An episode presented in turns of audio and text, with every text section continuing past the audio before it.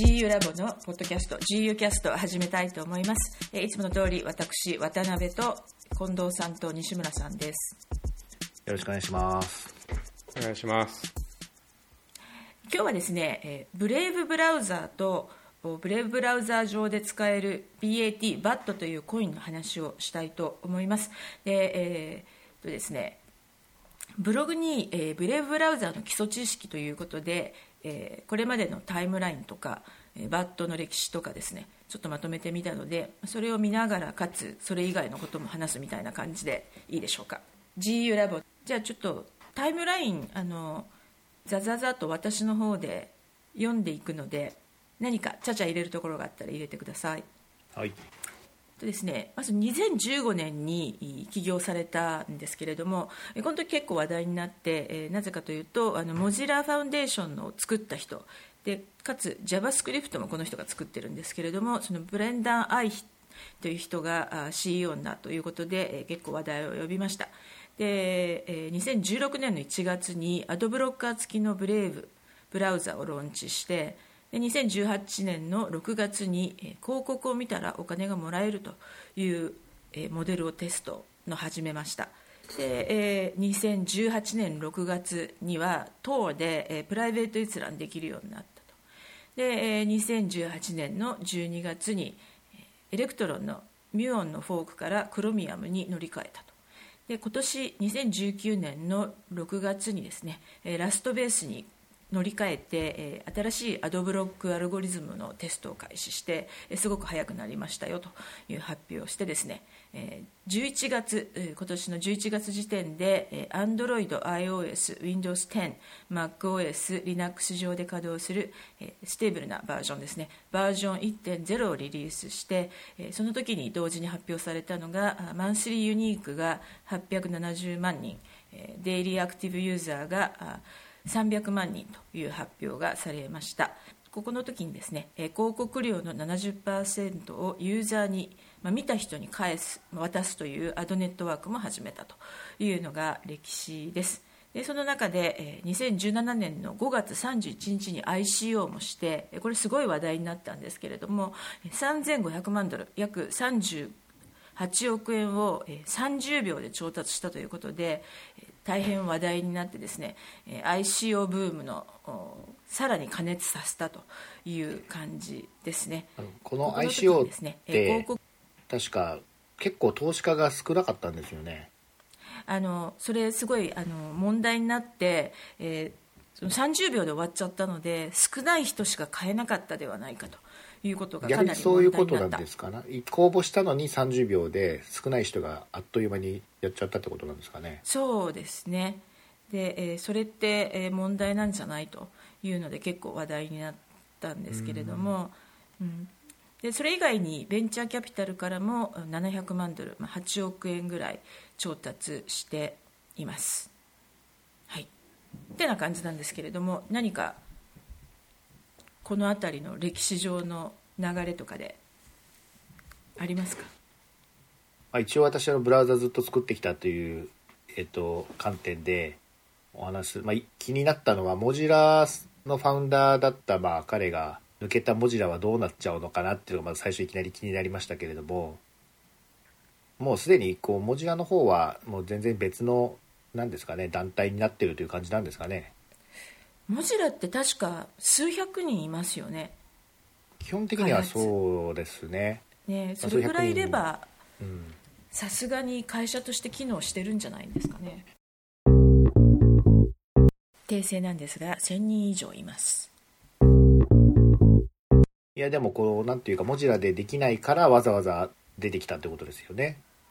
うんまあ何かここら辺は思想の違いとかがあって出てきたのかなんでわざわざ出てきたのかなっていうのがまあすごい気になったことですね。ただあのモジラファウンデーションって NPO ですよね。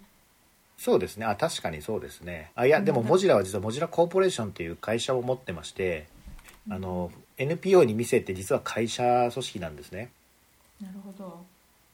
なのでまあちょっとやっぱりいろんななんかやり方とか方針とか作りたいものとかが違ってきちゃってるのかもしれないですね。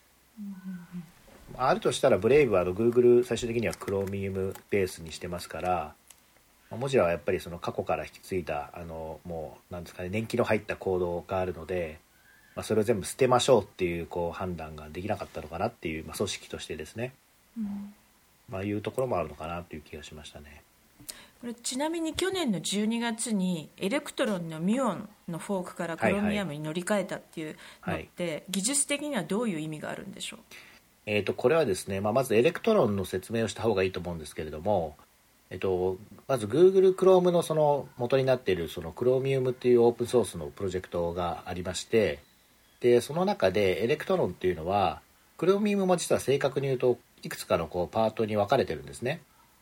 でその Chromium のエンジンの部分が、まあ、Blink と呼ばれる、まあ、レンダリングエンジン、まあ、これは WebKit から派生したものなんですけれども、まあ、これをまあ使ってると。で Electron はそのかなりピュアな、えーとまあ、なんですかね Blink エンジンプラスアルファぐらいのところのコアを使って、えー、と作ったそのこれアプリケーションフレームワークなんですね。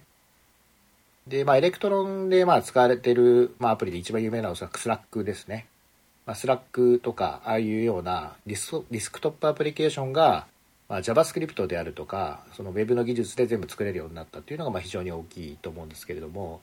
で実はそのうちのが出してるその Lunascape の Phoebe という、まあ、これまだ検証版というかテスト版ですけれどももう実はこの Electron ベースで、えー、とブラウザを作ってみてるんですね。でまあ実際これ同じ時期に、まあ、彼らも Electron ベースで作ってで Muon という、まあ、これはあのいわゆるその Electron のエンジンを、まあ、さらにカスタマイズしたものですね。を彼らは使っていましてで我々もそれとは別に同時期に同じようなことをやっていたので、まあ彼らがどこで苦しんでいたのかっていうのは実は非常によく分かってで一番大きいのはですねあのピュアなコアの部分しか積んでないので、まあ、いわゆるアドオンですね。そのエレあの Chromium とか Google Chrome のアドオンの部分の実装っていうのは一切入ってないんですね。なので Electron ベースで作っている限り Chrome のアドオンに対応できないっていうまず問題が発生します。でまあその代わりですね逆に Chromium ベースにしてしまうと、まあ、UI 先ほど言ったようにその Electron の特徴であるその例えば JavaScript であるとか Web 技術を使った開発というのができなくなると、まあ、いわゆる古い古き良きというか C++ ベースの開発になってしまうので、まあ、非常にその多分、まあ、エンジニアの数から言ってもそうですし開発の難易度といってもしてもこう上がってしまうっていうまあ問題があるんですけれども、まあ、それでもおそらく彼らはもうその Chromium のエクステンションに対応するっていうことがまあ非常に重要であるというふうにまあ判断して Chromium に乗り換えたのかなというふうにまあ思いますね。西村さんは何かコメントありますか？えー、とこのブラウザーっていう部分に関しては、まあ、近藤さんが第一人者なので、えー今話してくれたところかなと思うんですけど逆にこの ICO で BAT トークンベーシックアテンショントークンを、えーまあなんだろう売り出したっていう話で言うとこれはあの結構 BAT の歴史ってもう長くてあのいろんな取引所に、えー上場されてるんですね。で最近の話題で言うとあの前々回とか我々ポッドキャストであのダイメーカー DAO のダイの話を、まあ、結構してたかと思うんですけど、えー実はあのメーカー DAO のダイの、えーコラテラルに、えー BAT トークンが、えー使えるようになったっていうネタもありましてですね、えーマルチコラテラルダイの、えー担保として BAT トークン使われるようになったっていうのが結構最近あって、えーなんかトークンの中では結構メジャーなものに分類されてきたのかなっていうところがあります。あのブログの方で、えーコピペしてですね載っけてる BAT の価格チャートがあるんですけどあのコインマーケットキャップからそのまま持ってきてるんですがあのそこの下の方に24時間のボリュームがグレーの山で書かれているんですが、えー、と今年のそうですね4月ぐらいからかなり取引量も増えてるんですよね。で、えーこれあの広告を見たらブラウあ、えーブレイブブラウザー上でブレイブが出している広告を見るとお金がチャリンチャリンと入ってくるというのがあったんですがそれがこう使えるようになった時期もその頃だと思うので、えーまあ、せっかく私も使っていて、えートライアルで使って17ドルぐらい BAT が広告を見てやってきているんですけれども、まあ、じゃあ売ってみようかなっていう人が出てきてもおかしくはないですよね。これまあ日本の方が売買しようと思うと日本の取引所では扱ってないので、まあ、海外の取引所に申し込むっていうことになるんですかね。えっと、そこの話ちょっと私したかった部分が一つあってですね、えっと、皆さん今、えー、ブレイブブラウザーってモバイルも、えー、デスクトップ版も使われてると思うんですけど、えっと、今自分が何 BAT 持ってるかって今お二方見られますか？私はですね、はい。で私実はクリエイターアカウントも作ったので、はい。あのその時に、えー自動的にそれも見られる画面に行ったんですがあ作れたんですけど 20BAT って入れたまんまのしか私入ってないですね。なるほど。その 20BAT は、えっと、近藤さんの 20BAT はあのモバイル版のブラウザーブレイブブラウザモバイーでしょうか？ルですね。そうですね。あの実はですね今、えーデスクトップの方でアクセスするとよーく見ていただくとこれ BAT じゃないんですよ。なんと、お。B、BAT ポイント BAT ポイントっていうのがもらえてるんですね、おーなるほどでこれ多分多分ちかさんのところだと BAT が入ってると思うんです。これは実は、えー国によって配られるポイントが違くてですね。日本は仮想通貨暗号資産である BAT を、えー投げ銭に使ってしまうとあの資金決済法とかの、えー関係でややこしくなるので今は、えー BAT と交換ができない BAT ポイントというものが配られてるっていう実はあまり知られてない事実あの LINE さんが確かに日本であ日本というかあのそういうブロックチェーン扱おうとした時に日本と海外で、まあ、扱いが違うっていうのありましたけれども、まあ、そういう感じっていうことですよね。はい、まあなので私は、えー、とデスクトップのブレイブブラウザーの方に 0.1BAT ポイントを持っていて、えーモバイルの方のブレイブブラウザーに 20BAT こっちはあのトークンの方ですね、えー3.2ドル分ぐらいの BAT を持ってるっていう状態に今なっていて果たしてこれを私はどうしたらいいんだろうっていう状態ではあります。まあ、今のところどうしようもないんでしょうねおそらく。でも一応投げ銭はできるんですよね。投げポイントっていうのかもしれないですけれども、えー、この場合。とセンドアティップって言ってこの BAT ポイントを、えー投げ銭することはできます。ただちょっとわからないのはこれをもし地下さん側が、えー、と BAT ポイントで投げ銭を受け取った時にそれをどうするかっていうことですよね。確かに。今度じゃああの私にはいチップしてみますよ。はい。い、はい、あの これあの逆逆に言うとアメリカだとあの別に普通に BAT 扱ってても問題がないっていうことですか？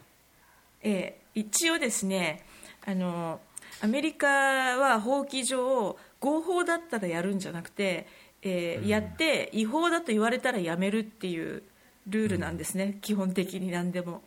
まあ、なるほど。ええで今のところブレイブがあもしくは BAT が非合法であるというふうに言われていないので、えーユーティリティトークンであるということで、えー言い切ってますね。うんユーティリティトークン。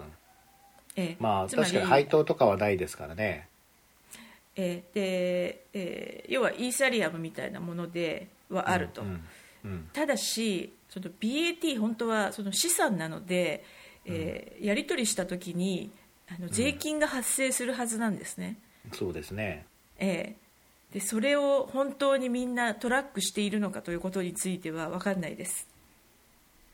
まあこれちょっと会計上の話で言うと、まあ、BAT っていうのは多分おそらく彼らが発行したものなので、まあ、最初からトークンたくさん持ってましたっていうことをこれ徐々に、えー、と発行してってるというかリリースしてってるっていう状態なんですかね。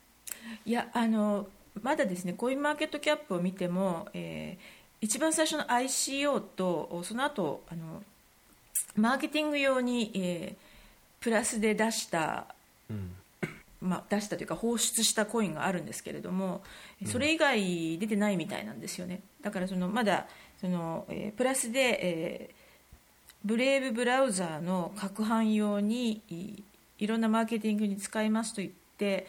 えーまあ、プールに入れた BAT だけがじわじわ出ていっているという状態だとそ思います。のまあ一応枠みたいのが決まっていてそこからこうじわじわ出してるっていう感じですかねそうすると。そうですね。はい。うん。なるほど、うんまあ、彼らはマーケットで売ろうと思ったら売売れるけど、まあ、大量には売れないからっていうことなんでしょうね。まあ、あと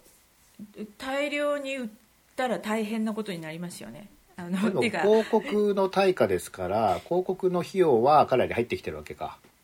うん。でそれに対して同じ額のポイントの7割を出してるんですかねうんうんうんうん。なんか会計上どうなってるのかなっていうのが気彼らにはになりました。現金で入ってきてそれを7割を BAT で払うと、払うっていう処理になってるんですかね。と思います。あのこれってちょっと技術的に近藤さんと聞きたいんですけれどもこれはいはい。日本日本だと BAT ポイントってなってるのって、えーうん。どうやって日本かどうかを見分けてるのかなっていうのをちょっと気になって。なるほどまあ基本的には、おまあ、OS の言語とかじゃないかなと思いますけど、その I iOS のあのモバイルの場合はそのそういう判定なくいきなり BAT トークンなのでうーんなるほど。あのまああとは、まあ、IP アドレスとかですかね。という可能性もありますけれども、私言語は英語にしているので言語であれば日本だと判定されるはずはないなと思ったので、それじゃあまあいろいろテストすると面白いかもしれないですね、はい、そうですね。で、えー、とこのねこの話ってブレイブが実はあの FAQ の日本語ページで、うん。えー案内をしていてあのああそうなんですね。に日本では BAT ポイントですよっていう FAQ が書いてあってちょっとそれを、あのちょっとだけ参照するとですねえっ、と日本向けは、えー、と BAT ポイントの価格は BAT と連動はしているけれどもこれ連動って、あのオフィシャルに言ってるっていうところがなんかうん。一つあるなと思っていて換金できないけど価格は連動しているってどういうことだろうっていうことと BAT ポイントと BAT トークンは、まあ、お互い交換することはできません。BAT ポイントは購入することができませんっていうことが、えー、とブレイブのあの公式に書いてあるんですね。うん。なんかこれが何かの規制をこうあのクリアするために書かれているような気がします。まあそれは多分 LINE さんのと同じ感じがしますけれども。そうですねはい。まあ規制クリアなんだと思いますけど、まあ、実質じゃあ今のところ BAT ポイントはもらったところで価値なしっていうけどなんとなくこのくらいの価値があるかもっていうのが表示されてるっていう状態ですか？えっと、BAT ポイントは何に使えますかというあの FAQ があって、はい。日本の皆様はですね、はいはいはい。えっとプレミアムコンテンツギフトカードなどが得られるようになりますと書いてありますああなるほどなるほど。あの商品買えるは OK ってやつですね、はい。はい、なるほどなるほど。あとは結構これ寄付に使われてあのうんうんうんうん。オートドネーションみたいな機能が実はブレイブついているんですよ。うんうんうん。なので、えーそれがデフォルトでオンになっていたかオフになったかちょっと忘れましたけどなんか何もしないで置いとくといつの間にか、えー、と BAT とか BAT ポイントがゼロになってることがあります、うーんなるほどそれはえペウェブサイトにドネーションしてるんですか？えっ、とねウィキペディアとかあのなんかこう設定を設定がデフォルトで入ってるんでえーとその自分でこうプトインしたあのコンテンツ先に寄付されちゃうっていうあの動きがあるのなでちかさん、うん。それオート寄付されたとかってありますか？えーっとどうしてたかな。あのオートコントリビュートっていうところでそれですねはいあのーなんかそういうのじゃなくてですね、えー私が見ているのだとあのー行ったサイトに、えー分割して払いますっていううん。風になっていてウィキペディアとか入っていたかな？なんかあの要はですねあのこう1ヶ月で、えー最も訪れたサイトっていうのに、えーその1ヶ月の予算で例えば 20BAT 使いますって決めておくとその 20BAT を、えー見た回数に応じて分散すると。あアテンションだ。アテンションに応じてですね。そうですね、はい。でそれがオートオートコントリビュートになっていてでもちろんその中にウィキペディアがあればウィキペディアに入っていくと、で、えっと、その時もちろんあの受け取る側のサイトが BAT を受け取る設定になってないっていうのは大いにありますよね、はい。そうするとあのあなたには BAT が入ってますという通知だけがいって、えーなんか一定期間内に受け取らないともう一回プールに戻ってしまはい。うみたいな話だったような気がします、でで払う側からするとあのこんなサイトにあなたはいつも行っていますっていうリストが出てくるので、えーその中からあの払いたいサイト払いたくないサイトみたいのをうんこう選べるんですね、ここには払わないってチェックを入れていくとか。えーそういうオプトアウトはできるようになってるんですが基本的にはオプトインする形になっていてマンスリーバジェットだけ決めマンスリーバジェットと、えー何秒以上いたらログインと認めるかみたいな、そのなんていうんでしょう1ビジットとは何かみたいなのをお決めるとかそういう設定はありますね。なるほど。私今そどこに auto-contribute される設定になるか見たらですねえダックダック、ダックダック GO100% になってました。なるほど。素晴らしい。なんかあのちなみに私はあの あのいくつかのブラウザを使い分けてるせいだと思うんですけどなぜかトップが Dropbox になっているという。あ なんかあのこれはあのゴミ箱行きなんですが次が YouTube になっていてでも、えー YouTube ってなってると多分そのコンテンツプロバイダーではなくて YouTube 本体に行ってしまうっていう設定なのでそれも消すみたいなえーであの特定の個人 on YouTube っていう表示も出てくるんでそうするとその特定の個人に行きますと、えーいうような感じでですね結構こまめに見てこんなところに払いたくないっていうのを消していかないといけないという構造になってますね。そうですねこれあのちょっと不思議だったのがモバイルの方を見たら、えー1位がですね自分のサイトでした 私がテスト用に作った DAP のサイトがあってそこがあの74%になっていてでもう一つがクリプトキティーズ26%ってなっているので あのモバイルのブレイブは私あのよく検検証であの使うのでそういうことになっちゃってるんだと思います。うん。そうあの作ったあの DAP 検証サイトが実は儲けていたっていうあのことですね。儲けていたって面白いいうことですね。はい。それはでもなかなか面白いな一応これそれがバイラルになるはずなんですよねうまくいくと。うんうん要はあのコンテンツクリエイターがブレイブの存在を知らなくてもあなたにチップが集まっていますって来たらその人があなるほどと言って、えーブレイブリワードを受け取る設定をしてブレイブのあのタグが出るようにしておけばまた来た人がこれなんだろうと思ってブレイブを探すみたいなこう一応そういう循環を呼び起こすはずなんですけれども、一応私自分の Twitter アカウントにブレイブリワードをもらえるっていうのを出しててですね誰かが私の Twitter アカウントをブレイブブラウザーで見ると三角形のブレイブマークが出てくるはずなんですがあの最初にそれをツイートした時に、えー熱烈なユーザーと社内ブレイブの社内の人からえー3個ぐらい投げ銭もらっただけでそれ以降パタリと誰一人来ないので なんかちょっとバイ、まあ、日本語のツイッターツイートをしてるせいもあると思うんですけどいまいちバイラル感はまだないですね。なるほど。まだ来てないってことですね。えああそうこの1000万え名誉870万人の内訳が知りたいですよね。ーうんあのというのはこれアメリカ国内っていうわけではもちろんないと思うんですよ。うんうんうん。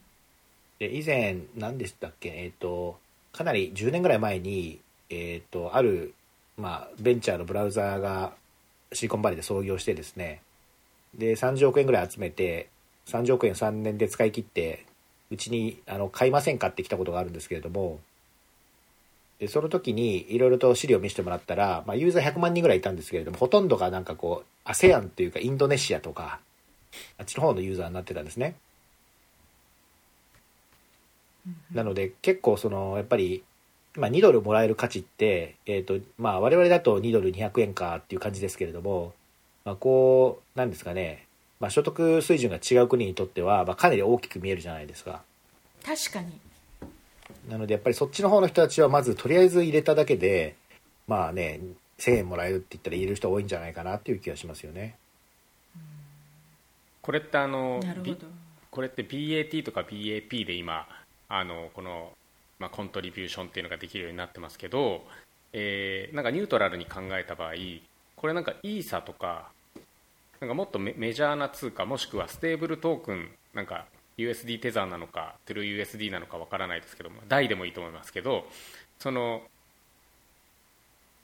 なんかドルの価値で、えーこの仕組みをやることも技術的にはできるんじゃないかなってちょっと思ったんですね。それあの私もなんかちょっと疑問に思ってたところで、まあ、おそらくですけれども、まあ、これを使うよということで ICO をしたので、うんこのトークン以外使えなくなっちゃってると思うんですね。はい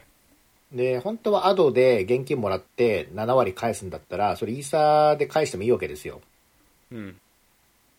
だからイーサ買い付けてあげればいいっていうお話なんですけれどもまあなんかそうできないっていう制約を自ら作ってしまったっていうところなんじゃないかなっていう気がしますね。はい、でここが、まあ、もうイーサとも言わずなんか stable token で本当にだこれ結局カッコ何ドルって換算が出てるじゃないですか。うん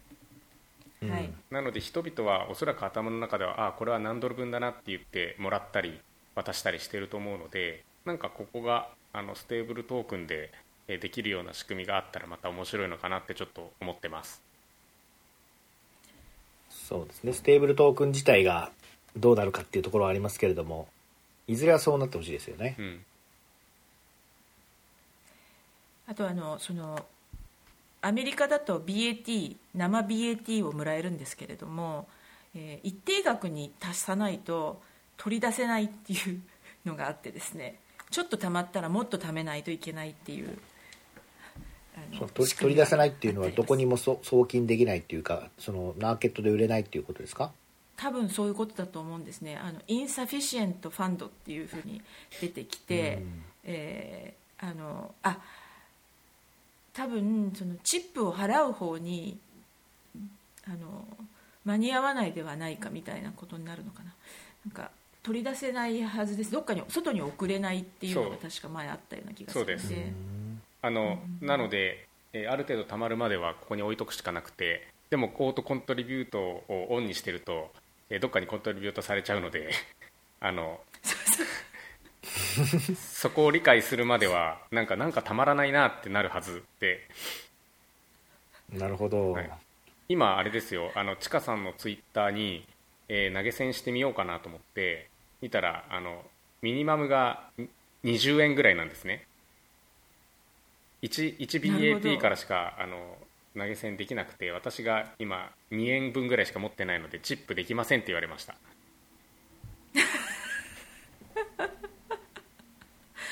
確かにツイートぐらいだったら20円って結構な感じですよね。はい。1ツイートだったら、はい。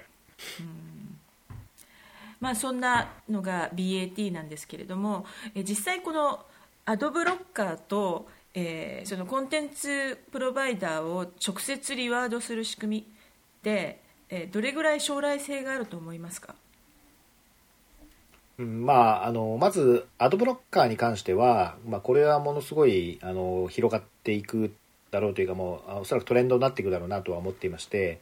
まあ、何年も前からアドブロッカー自体はあったんですけれども、まあ、あのここ最近やっぱり、まあ、例えばまあ GAFA 規制とかですねプライバシーに対するっていうところが非常に強まっているので、